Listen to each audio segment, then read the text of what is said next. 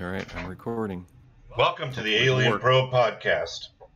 On June 25th, 1950, the North Korean army swept down across the 38th parallel and the Korean War was on. The UFO was no longer a news item, but the lady or gentleman who first said, out of sight is out of mind, has never reckoned with the UFO. Today we're still studying the report on unidentified flying objects by Robert J. Ruppelt. Joined again today, Dr. Bill. Bill, what's up? Hey, what's how you new? doing? Living the dream, brother. Nothing Always. What's that? Living oh, yeah. the dream. Living the dream. Living the dream. Living the dream. Things seem to Uh, be nothing working. much is new. Hoping to get the echo out of, uh, you know, our uh, recording. Uh, our recording. I know we had uh, we had an Apple comment from a person that said he likes the series but unhappy with our sound. So we're working on that. So can We're- work in progress. we're People, we're, cli- we're climbing, climbing the technology as tree. we as we crawl through the report of unidentified flying objects. And really, what we're trying to do is, again, for those that haven't listened to the prior episodes, we're trying to tie together the past and the present of UFO uh, sightings and um, experiences of the military in looking into these incidents. And today, Well, go ahead, Yeah. sir. Go ahead. and, and the history and uh, Yeah. see- Because and it's the as we same. mentioned before. Yeah, it's the same. We're seeing a repeat of all the stuff that was happening in the ni- early 1950s, like 1947 to 52, and we're seeing that now with the um, report to Congress and uh, all the press and stuff. So So the Congress got Um, their report, which wasn't the report the the re- the report we got, which said nothing. Uh, but Congress got a report that had top secret yeah, information that we may never know. we know. got the nine-page report, but they. I'm hoping. Your sound's cutting out, sir. Well, they have 143 sightings, and uh, I, I was hoping that they would give information on those sightings, but they just mentioned the numbers. Well, they're going to mention the fact that they And saw them and it was on radar, and we can't track them, and we don't have the technology, and we know nothing. And now it's 1951 again.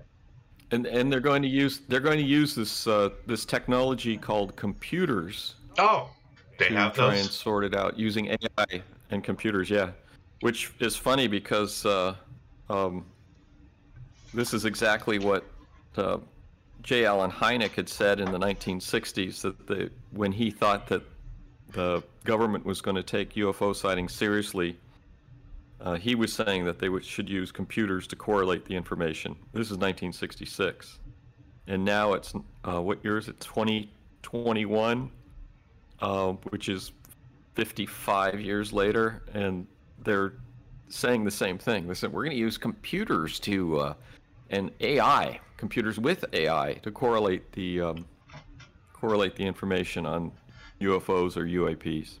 Well, we're going to go into this a little bit with the Pentagon Rumbles episode, but I mean, we had tech. I mean, the computers in 1966 compared to the computers today. Um, you know, your Oh, yeah. cell phone Yeah. has much better uh, power, computing power than the computers we had in '66. So, uh, 2021. Um, it Yeah, like seems like hundred times. so you know we're okay. They can okay. White Sands, and again, this is part of this episode. Um, they were able to track this thing on, and they saw it on radar, right? Why today? You, I know you probably Yeah. don't have your. I know your expertise isn't. I mean, you've been studying this, but I mean, what? Why can't we track these to with today's tech? You know, even though they're going 1500 to 2000 miles an hour. I mean, jet aircraft um, in afterburners, you know, what are they? 15, 1800 miles an hour? Uh, I'm not sure, but it's up the there. UAPs, the UAPs that they're seeing in the Atlantic and the Pacific, they're saying that they can track. They're tracking those on radar. So they're seeing there's the and you know with all the well that was in the report too. They were saying um, they basically the report said that the sensor technology isn't good enough, and it's not designed to track uh, I mentioned this before. It's not designed to track things outside of their design parameters, which they're Right. designed to track Yes. airplanes and missiles and things like that. So, but they do have data. They've collected data, but they're also it's the same story from the 50s. Yeah, they say that we need more we need more data. We need better data. And it's like we need more instruments and and um they need more bigger computers. We need to know what it's. We need to know what it's made out of. We need to know, you know what you know what its propulsion is, so we know what we're locking onto. You know, I don't know. It's um, weird. I, I just think it's weird that we we're well, we can't. We don't know. I think it's. I don't know. It's weird.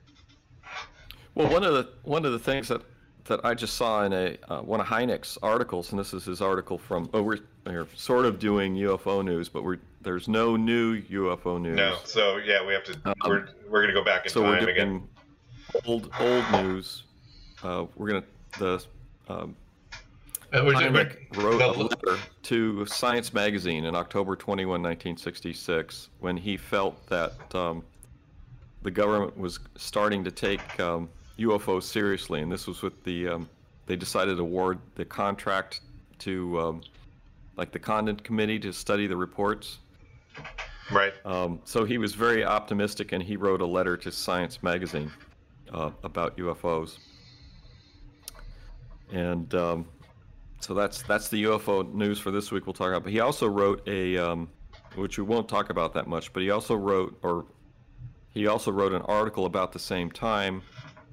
That Science Magazine is the publication of the AAAS, which is the American Academy of Arts and Sciences, and is considered the top science magazine in the United States. And uh, um, he also wrote an article that's similar to um, the letter in Science. Are you opening a beer? No, no. I'm cracking my water. It's my water bottle. it's a little And, early. uh, it's a little early. Yeah. Well, what time is it there? Ah, for it's you, it's afternoon it's for me. 12, It's okay. It's afternoon in Florida. I can crack a beer. nah, it's even early for me. So yeah, it's only uh, yeah, it's early in the well, it's nine forty here, so whatever. Okay, so he, he actually wrote an article for in the Saturday Evening Post, which is sort of parallels the uh, the Science Magazine letter, uh, which we're going to talk about. But um, yeah, any but yeah, we're we're this is the continuing frustration that we have is that with this newer stuff, we just keep seeing uh, a repeat of the 1950s. Right. And the biggest, I, I went through and I looked at some of the news this morning just to, to look at it. So the latest thing is uh, on the news is, um, you know, they're talking about people rehashing the nine page report that just came out a couple weeks ago. And um, people or reporters or whatever talking about how it's it's acceptable to talk about UFOs without being considered a crank. Well, I think we've big, deter- uh, I think we've determined that for since, at least since we've started this last year. people, people, I go to many people and they just say, "There's got to be something out there." I mean, that's most. That's what. That's generally the response I get because I'm not afraid to be called a nut because you know nobody, I, there's no pedestal for me to, to pop off at work or anything. So I ask people, you know, do you believe? I mean, you know, oh, do you, you know, people ask me that, do you believe? I, I haven't seen one. I'm just, I'm, you know, kind of researching the history as we, you know, and we're hoping that something, we're hoping we get blown up by some news by the time we get done with this thing that they've, Yeah. that we can see one. It's caught. It's, it's, you can put your hand, well, I don't know if they'll let us touch it. But, you know, this is, we've got one. It's a drone. There's no little green man or gray in there, and then you know we're But we're trying to figure out what's going on with it. It's probably is it a drone from the future? Is it has it come? Just get Is yeah. it in, you know is it from another dimension? Is it you know it, there are things that you know they won't talk about that we think could be possibilities. Um, the drone thing, I think everybody's kind of like, yeah, that's maybe, you know. But like you said, it could be yeah. you know, it could be just about anything. But back to Hynek's. So uh, yeah. So, yeah, so I sent you that letter. I also sent got you the. We answered the we answered a very important question. Does the CIA read Playboy too? Because I sent you that article from Playboy. I didn't uh, read the Playboy article. 1960s. I got the Hynek one. Well, it was what was uh, funny was that was from the um, that was from the CIA archives. Well, That's really? where I found that. Yeah, yeah. You can see it on the the thing I said. It's approved for release 2001 42. So, yeah, the the CIA at one point did read Playboy because Hynek wrote a big article um, that's pretty interesting on uh, around the same time. So you have these three articles that came out about the same time by Hynek. There's a letter in Science. There's the um, article in the Saturday Evening Post, and there's the article in Playboy, which they pretty much cover the same topic. Um, so the letter in Science is a little more. I think he's addressing specifically the scientific community and saying that um, you know there's something to UFOs, and this is why there's something uh, to UFOs.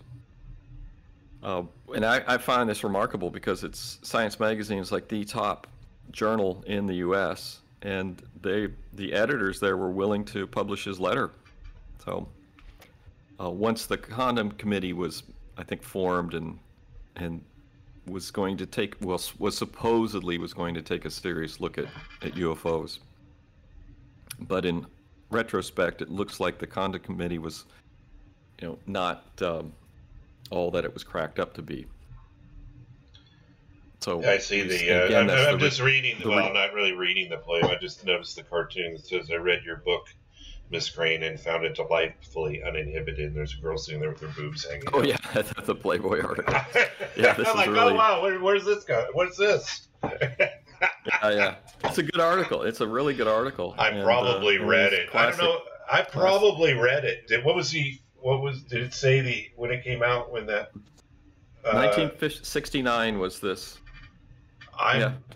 Oh, I probably. Uh, my dad had Playboy. Just you remember, yeah, they were just laying around the house.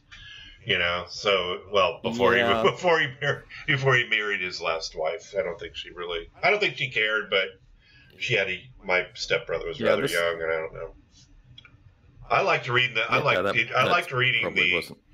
You know the the Playboy Advisor. That was my favorite. I like reading that. the stories of the Playboy well, Advisor you know, crazy. well, I know you, from your dad's Playboy. I was introduced to the writings of Chuck Yeager. You remember not Chuck oh, Yeager? Yeah. Um, God, oh, the the race car guy. What was his name? Yates. Oh yeah. Yates. Yeah, yeah he did. I have a bunch of books by him. He did great. He wrote. A, he's the guy that wrote the articles about the um, uh, Cannonball Run. Yeah, they did the, the also the gumball route. Yeah, the gum also the gumball or whatever rally. it was. Yeah, with the yeah. race across the U.S. where people were saying. Yeah. Yeah. Uh, he used to write great articles on. Yeah, I, I read it for the articles. He um, he wrote great articles on uh, on car racing and cars. Yeah. And I remember he wrote an article about how his his favorite car was the '67 Impala. Chevy oh, really? Impala. Oh, really? Love that car. That's a nice yeah, car. That's really a great car. With... There's yeah, another yeah. the the one I read. Really... Dan Greenberg was another one. I think his name was uh, that would contribute to Playboy, and I read his articles about. I think he had a cross country article too, where they did that. That they should do that today. They should do the but, gum, gumball but, rally today. Well, people do it. Um, we don't know. Well, they it's don't really do happening. it as a race anymore. People.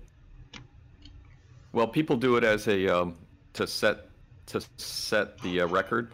So right. people will they'll fix a car up with like big gas tanks, a fast car, and they, they there's been a couple of records set. I think like last year somebody did it and set a new cross country record because their traffic was so light with um, you know the COVID lockdown. Oh, really? So people still do it. Yeah, yeah. I mean, you can see there's YouTube videos. You can see YouTube videos on it. Somebody did it last year, and um, yeah, good uh, good stuff. Yeah, those are fun fun times.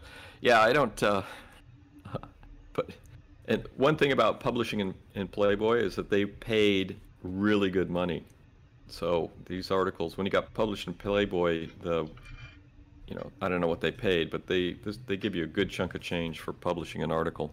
So Hynek Hynek made out Whereas in Science Magazine, they don't pay you anything.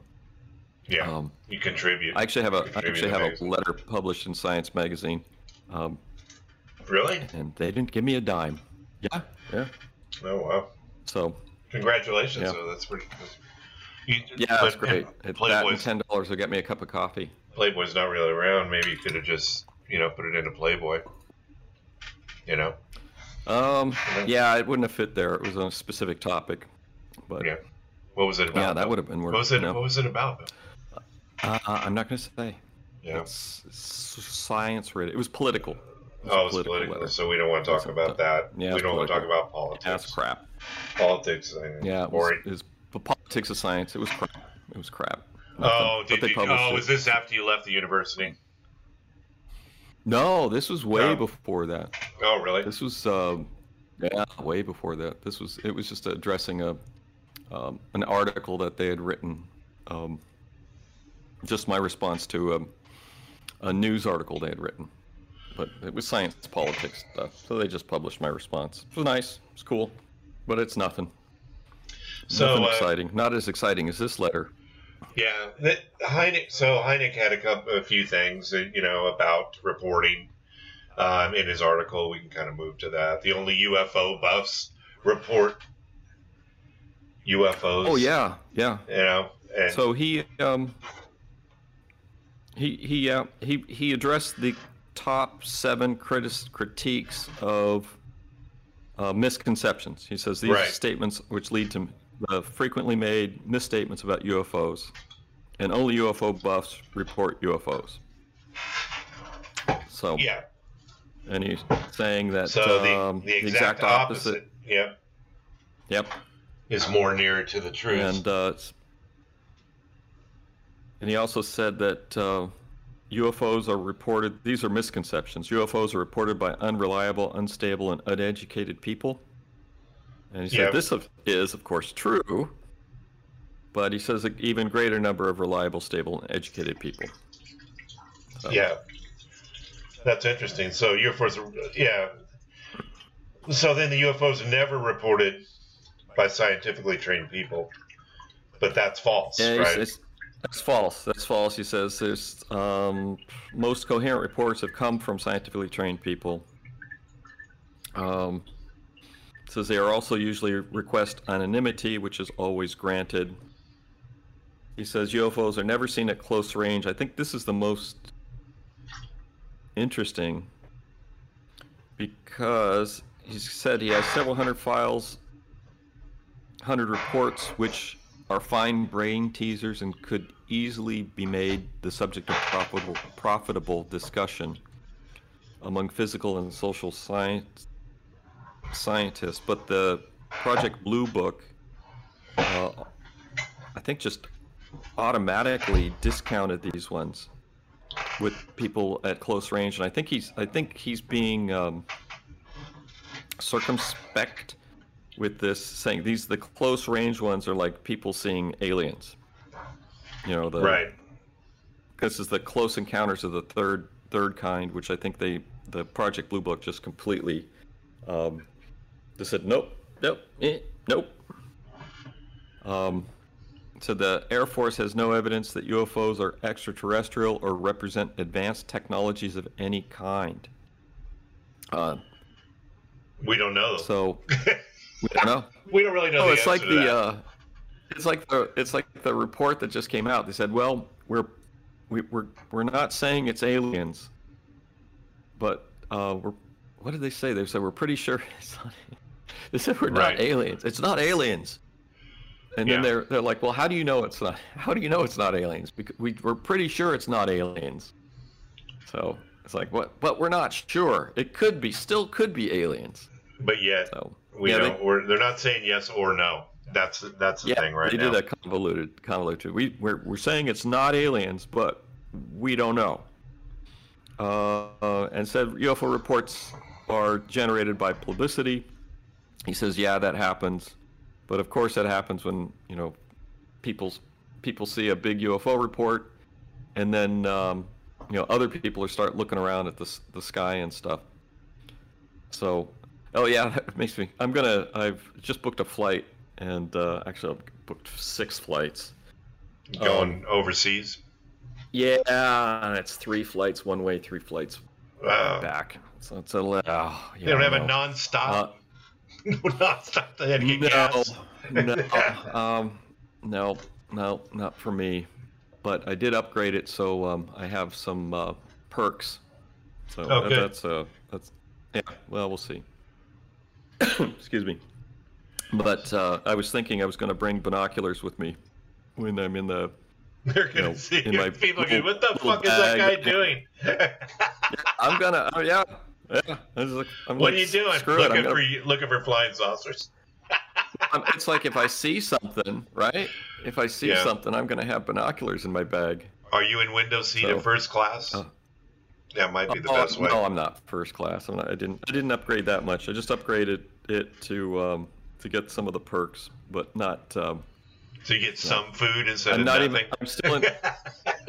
uh, I, I, on on overseas flights, they usually give you something because they don't want people passing out from hunger.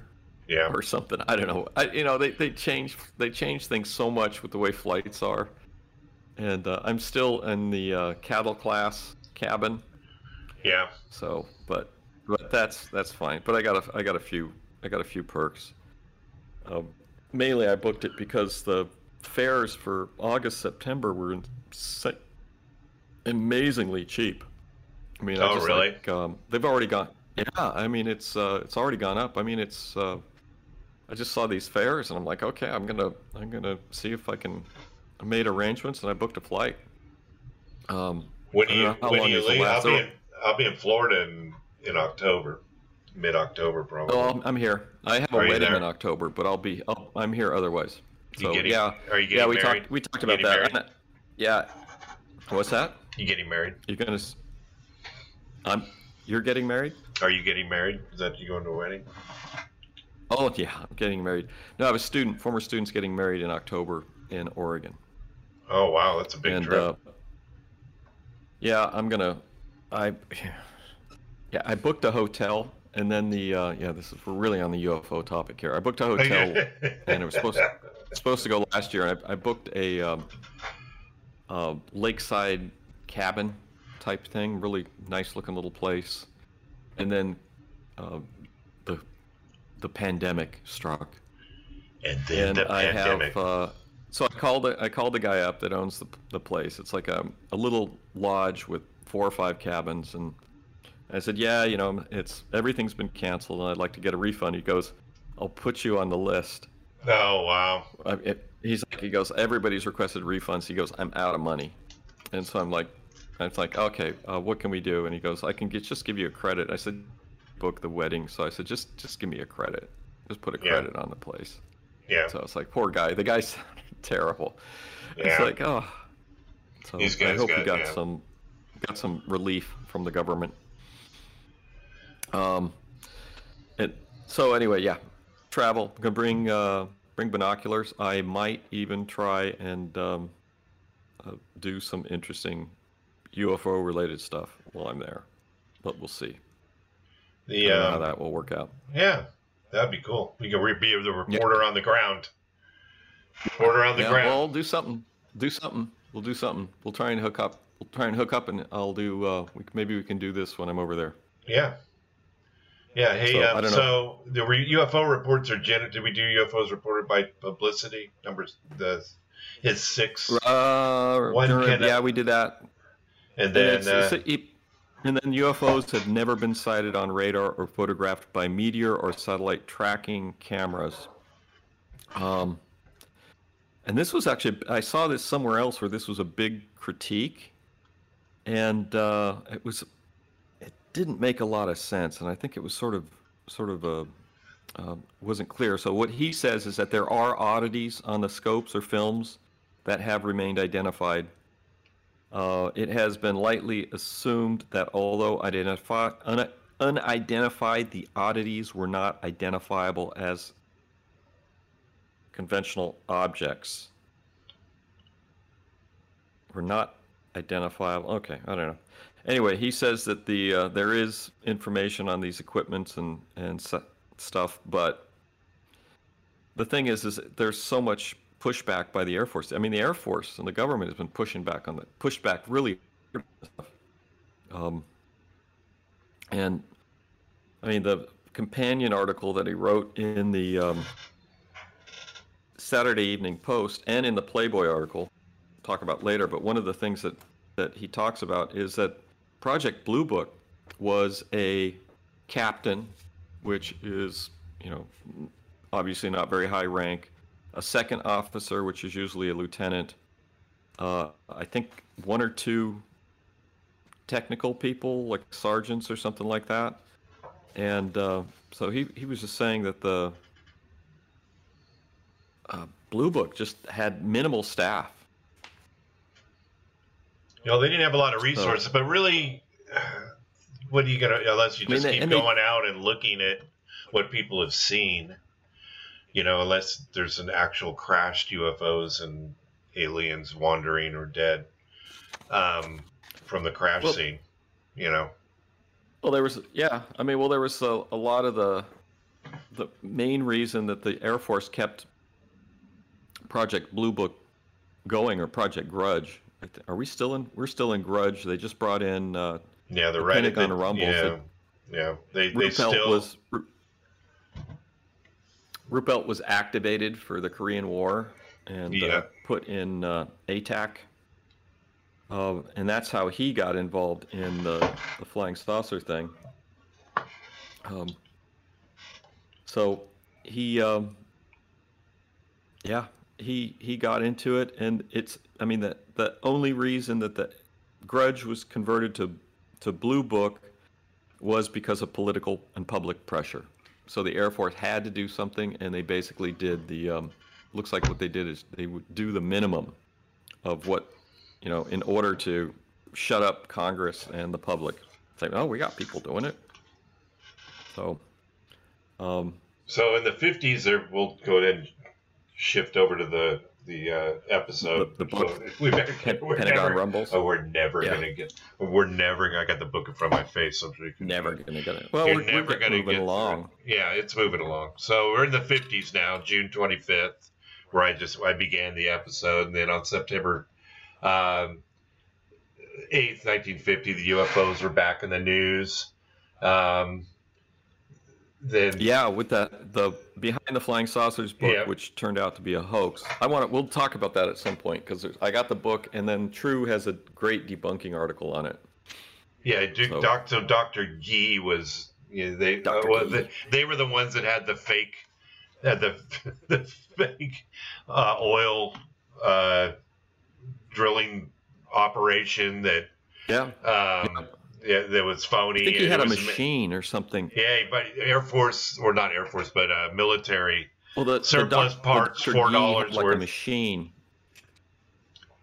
Yeah, It's a and then, of war supply. Yeah, hit it. So to uh, to to uh, find oil, he had created a machine that would find oil, which is like a classic con. Yeah, so it, you make the magic machine, and you get someone to invest in it the classic. And then uh, Donald yeah. Keyhoe's book came out. Um, I think it was Flying Saucers from Outer Space, uh, which was based on his his article, which we've talked about, based yeah. on the True Magazine article. And uh, Korea was going on. So yeah, he was called. Keyhoe was activated. Yeah, and signed to ATIC, yep. like you said. Um, yeah, he flew two. He had two thousand. He was a pilot, huh? Two thousand hours of driving. He was a he was a uh, bombardier. Bombardier. So he he wasn't really a pilot. He was just that's his flying time on the uh, yeah. bomber. And he's a B twenty nine bombardier. So he's the guy that would sit in the nose. oh yeah. Look through the Norden Norden bomb sight, and then the you know the plane. The pilot would turn over turns over control of the plane to the bombardier, and the bombardier steers uses the bomb sight to steer the the bombing yeah. on target. So amazing back then. Oh um, yeah, for yeah, oh, the the, the uh, analog. What are they? They're analog. The analog computers that they used back then were amazing. There's uh, at Pensacola, which is near Gulf Breeze, which we'll get to eventually.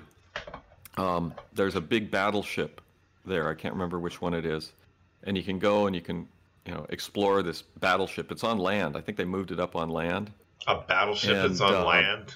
That'd be crazy. Yeah, they. Um, I think they they designed it so they could get it out of the water. I don't think it's in the water anymore. I know they have a submarine that's not in the water, uh, but it for it's a museum, so it's preserved. So it's better if it's not in the salt water.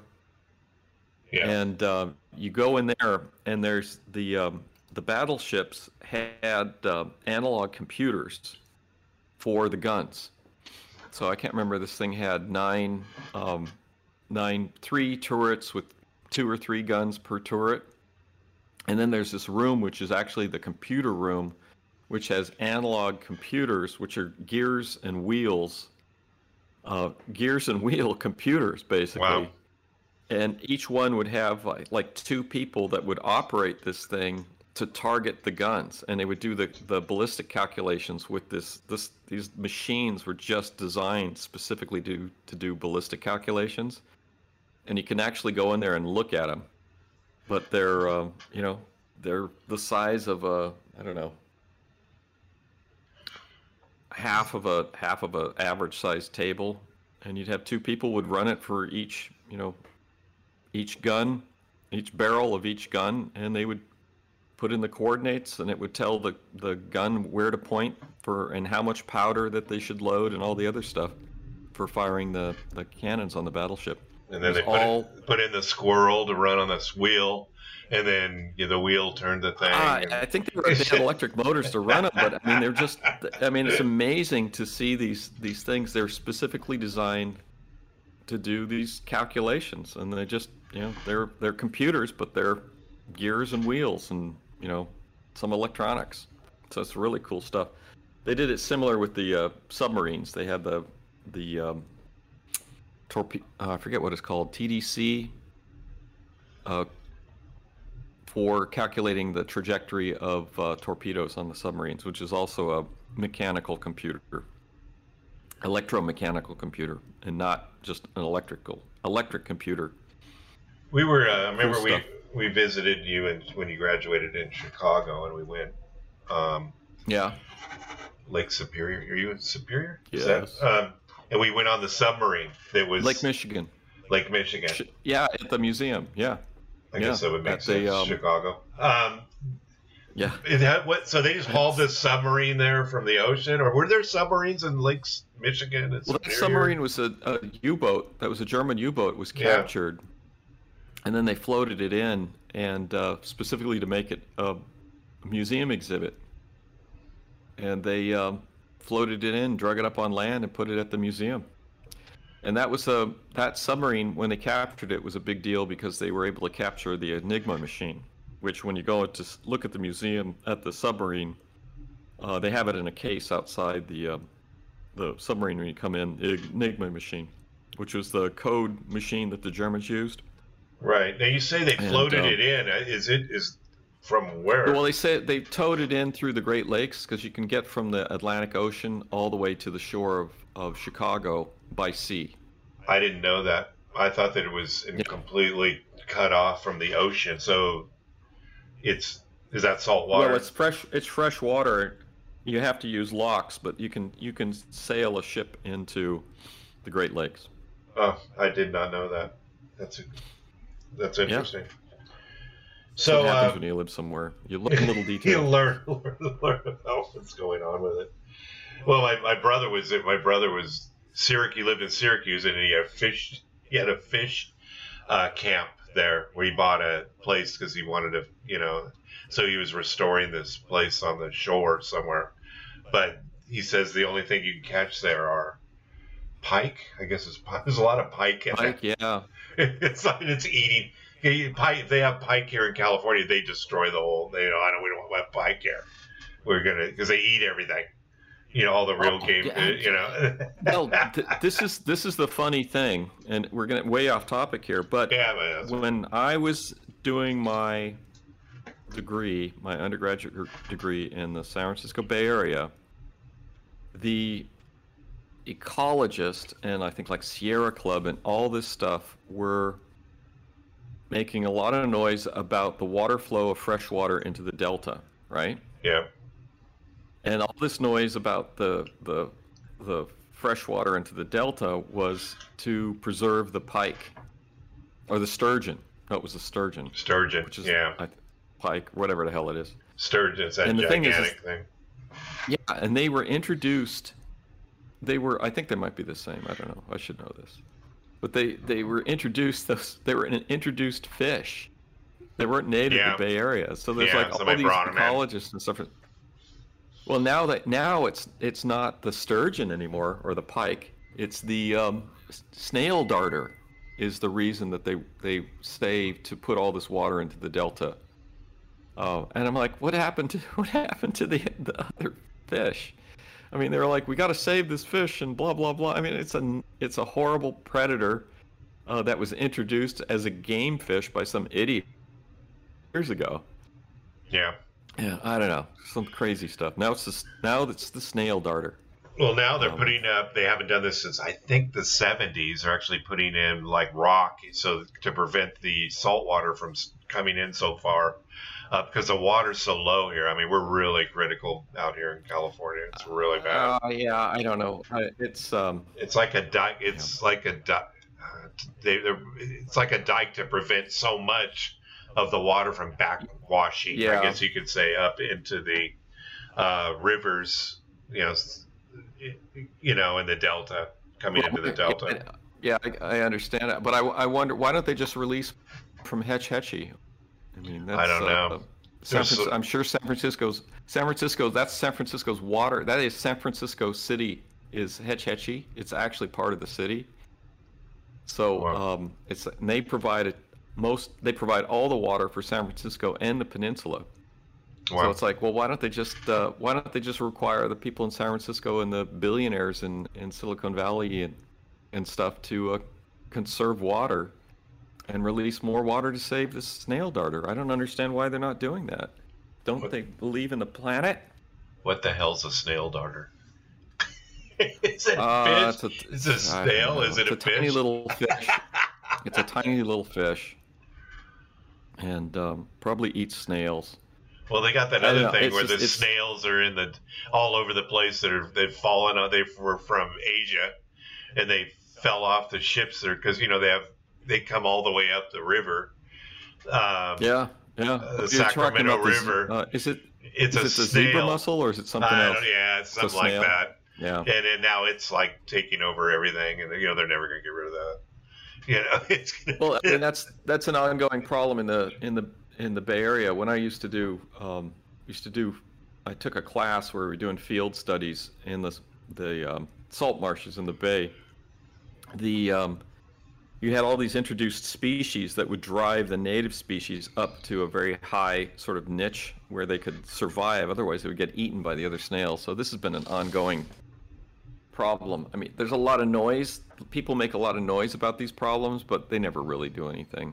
I mean, no. it's like you'll never see Hetch Hetchy release enough water to make a difference because San Francisco wants their electricity and their their drinking water for all the wealthy people on the peninsula. So it's it's nothing will change. And but what they'll do is they'll drain Lake Folsom, like near where you are. Yeah. Um, which they're doing. look at the level of compare the level at Hetch Hetchy to Folsom, and you'll see. I'll bet you you'll see a big difference. You go, wow, Hetch Hetchy. We can't do anything with Hetch Hetchy because we don't. You know, it's San Francisco's reservoir. Cut him off. Well, you know, Hetch Hetchy was. Uh, uh, Muir called it uh, Little Yosemite. He said he was heartbroken when they flooded it. Yeah. Uh, it's essentially Hetch Hetchy is is it's as beautiful as Yosemite except a smaller version. They should. Maybe, they, maybe should... they should dam Yosemite and make turn that into a big reservoir or use Hetch Hetchy water to wash the sidewalks in San Francisco to make it someplace we'd really like to go again. But that's another well, yeah. story. Well, that's yeah, that's another. God. Oh my God. Um, I'm really sorry. I, I I love the Bay Area, but it has really become yeah. Um, it's something that's for sure. Yeah, that's a, and yeah. expensive. It's got it's so expensive yet so not a place you really want to be. So the, um, you know, we should probably so UFOs number seven. Let's keep talking about historical crap that has nothing yeah, to do with UFOs. Yeah, People are turning us off all over. Never, okay. Even India's going to give up on us at this point. Um, so oh, India. Oh yeah, yeah. And you go, what are they talking about? What are they snail talking about? The snail darter and you know sturgeon. But the uh, sturgeon. They had, yeah, the, so they had a couple of incidents that he talks about. Um, and we've the DC the yeah the DC three. Um, well, one of the DC seems to be a lot of DC threes out there. Um, so it was taking off from the airport, Sioux, Sioux City, Iowa, and they saw the large. Well, that, I think that was one of the early. Um, the DC three was the early uh, commercial jets. Yeah. So mid continental airline, they had, you know, the older airlines had better names than they have now. Well, yeah, they're so, a lot cooler back then. Mid, yeah, yeah. Um, well, well, look at so what yeah, they're the DC three. Look, look what they're naming the cars these days. I mean, have you looked at the, you know?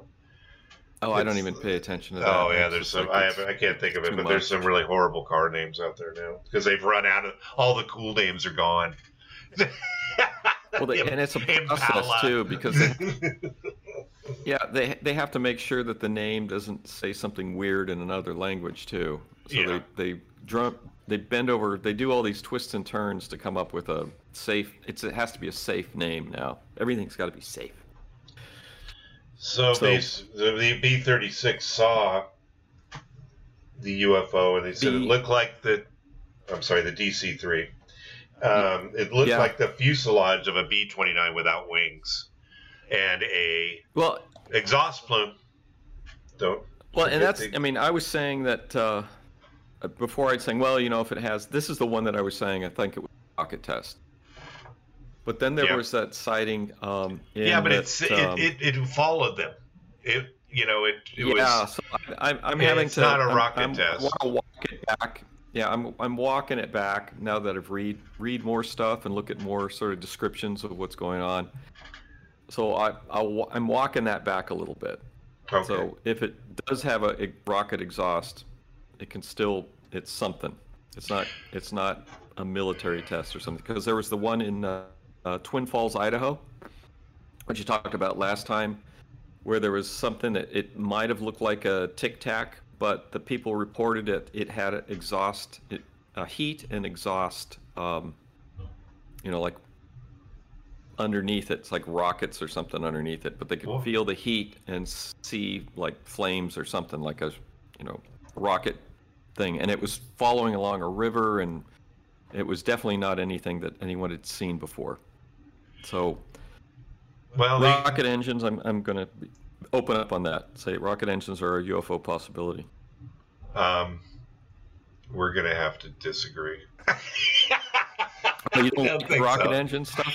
Not air breathing rocket engines. I mean, it could be some kind of engine, but I mean, I, really, if you think about yeah. the Lazar, I mean, we're Lazar is kind of a know, but, but I mean, if you think but, about, it, he saw a UFO, somebody who actually saw one that we had allegedly, and um, allegedly the glow from the back. I mean, I know we want to say well, there's a lot of reports. That, there's a lot of reports, but one of the things that people do report, and it, there was the, um, I think we're coming up on that. The the there was the guy in. Um, oh, it's a widely reported one. There was a sheriff that saw something land out somewhere. It was a really good sighting. It's been doc- well documented. And he, um, when it took off, it burned a um, patch on the ground, and yeah. he felt the heat from the exhaust. But it was a it was a flying saucer. Had little people. Um, speculation people were speculation was maybe it was an experimental lander, moon lander type thing. Right um, that he saw, but you know that doesn't make a lot of sense. So that was a case where it was a clear cut. The guy says it was a UFO. You know, had the little little dome, had the little people, had the little people, and uh, it it burned some brush and it gave off a heat signal, gave off heat when it took off. And I think he ran and ducked down behind his police car when it took off. So, and that was a big, um, it was a big case did they investigate the heat air you know the air that was burned and see what you know what may have yeah there was that? a, it was it, it was hugely it was hugely investigated, and they had like footprints, like you know, from the pads, the landing pads, and there was a, a burned brush, and I think the FBI was brought in, and all sorts of uh, people and stuff. Um, and the guy was considered to be a very, very reliable witness. And uh, he's actually his wife was interviewed in the. It was covered in the movie Phenomenon, and his wife was interviewed. Um, but that was so I can point out three UFOs, including the one that looks like a B 29 without wings, that have some sort of rocket exhaust. So I'm, I'm walking it back and saying, well, you know, the, the fact that it has some sort of exhaust that produces heat. And a lot of people talk about heat being produced, but there's also the light issue where the, the intense light. Right. So, but but there are um, so there are reports of whatever's flying around does produce some sort of heat exhaust. Well, they could have. I mean, it look it looks like. I mean, you're in '66. It's a light. Your your mind might just be putting that heat signature on there. It doesn't look like an SR-71. You, uh, you know, heat. You mean uh, exhaust signature? You're assuming that, burning out. You're assuming it's a rocket because of the heat that's giving yeah, off. it's giving a light. Okay. You know, it's, you're assuming it's Yeah. got a, Yeah. exhaust plume that's fire because you see light. Yeah. and maybe the maybe the light is just part of because I just don't think I'm not with you on the air breathing exhaust rocket. I don't know what the propellant, you know, that could be anything, but I don't think it's. I- don't think for the purposes of it being extraterrestrial that it would have air breathing propulsion. I just don't. I'm not a fan of that theory, but it doesn't, it doesn't mean shit. Uh, doesn't well, mean it that's all, can't that's happen. all I'm saying. Is, is yeah, well because of these it. two because of these two additional sightings to this one, where people have reported some sort of exhaust, and one Right. of them, the the twins Twin Falls one, looked like a seemed to be it might have been tic tac shaped. Right. And the other one that this this uh, I can't remember his his name. starts with a V. There's no index in this book.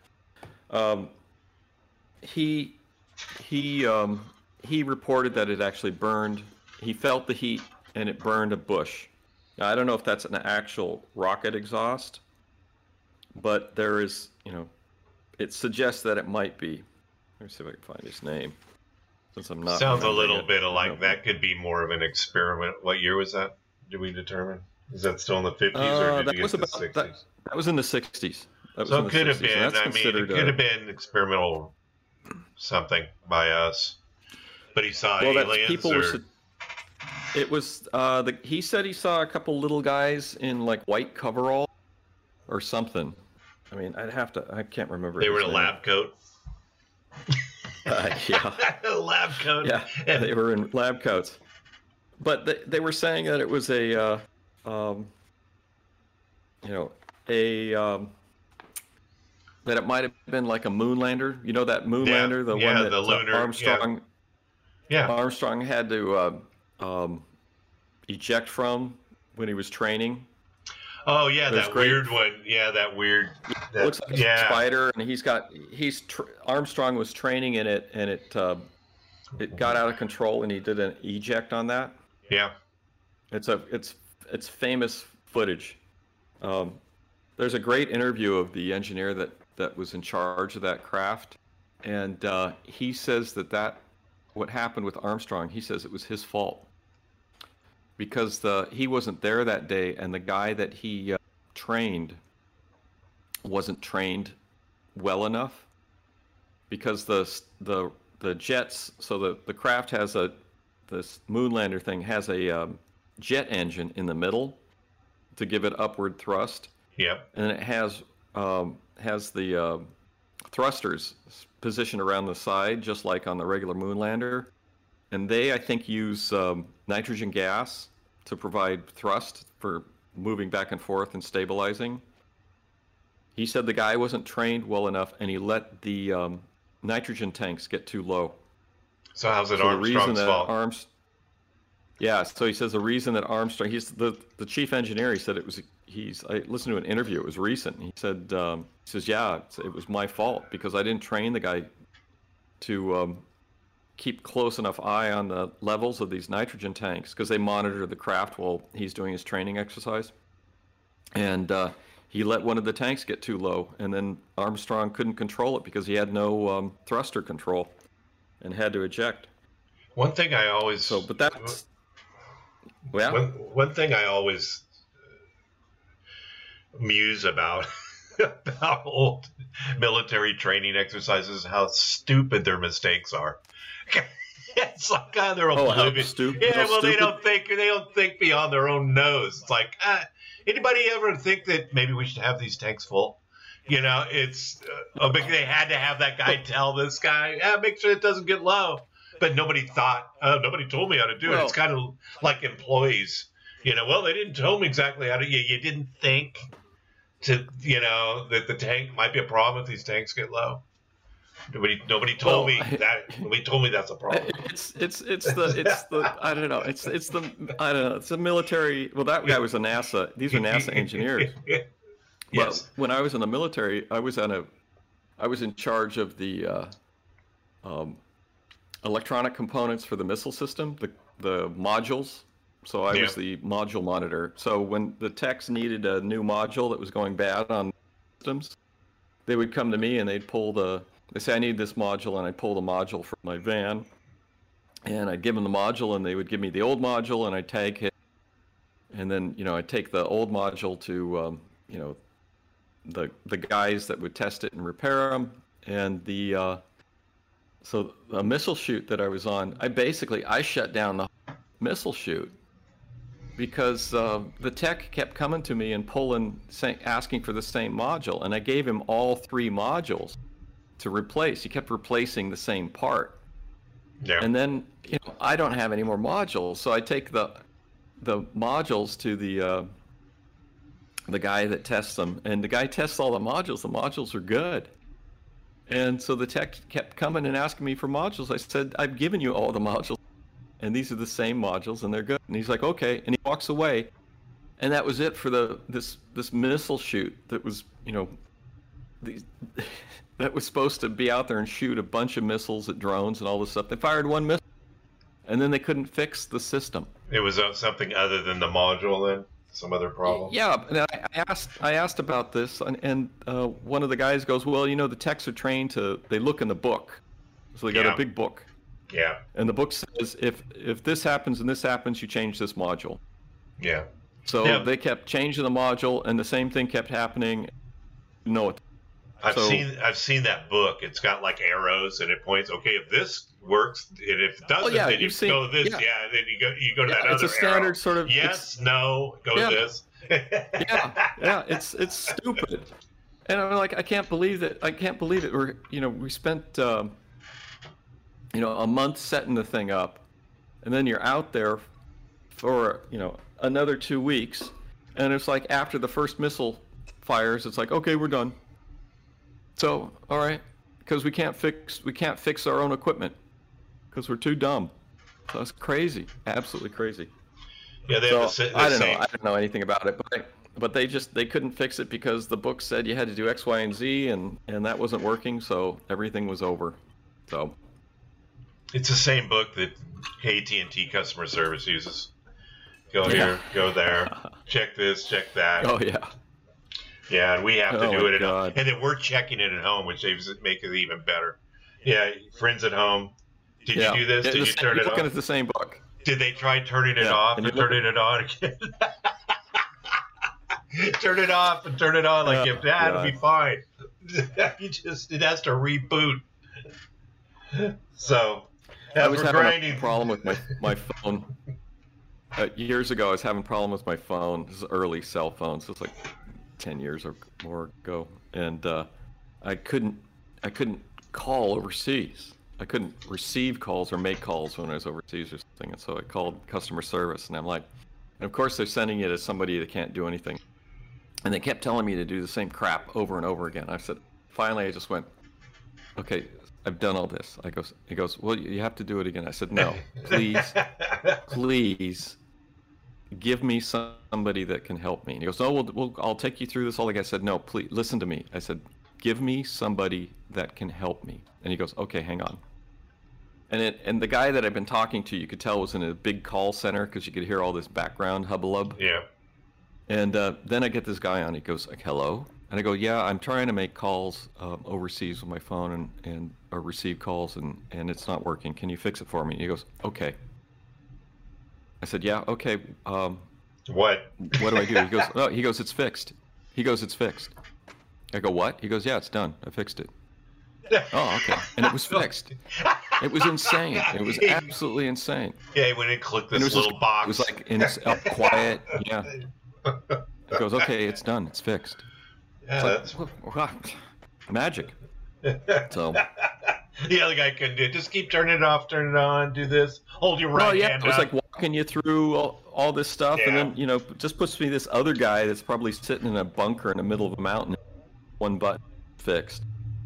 So So jumping back, we got we're winding it down now. So we're jumping back to where are we? Chapter seven.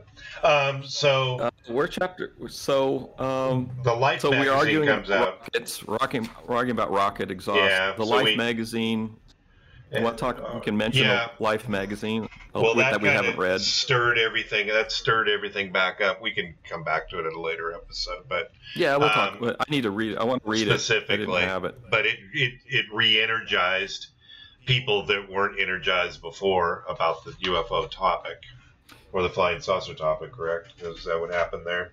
Well, yeah, and the Life magazine was specifically they were asking uh, what the current status of Project Grudge was, and um, That's when they went to all the Yeah. file. They went to them. They went through all their Oh. file cabinets. They tried to find answers for all yeah, these things. and they're like, uh, you know, and and then they uh, what did he say here? He says. Uh,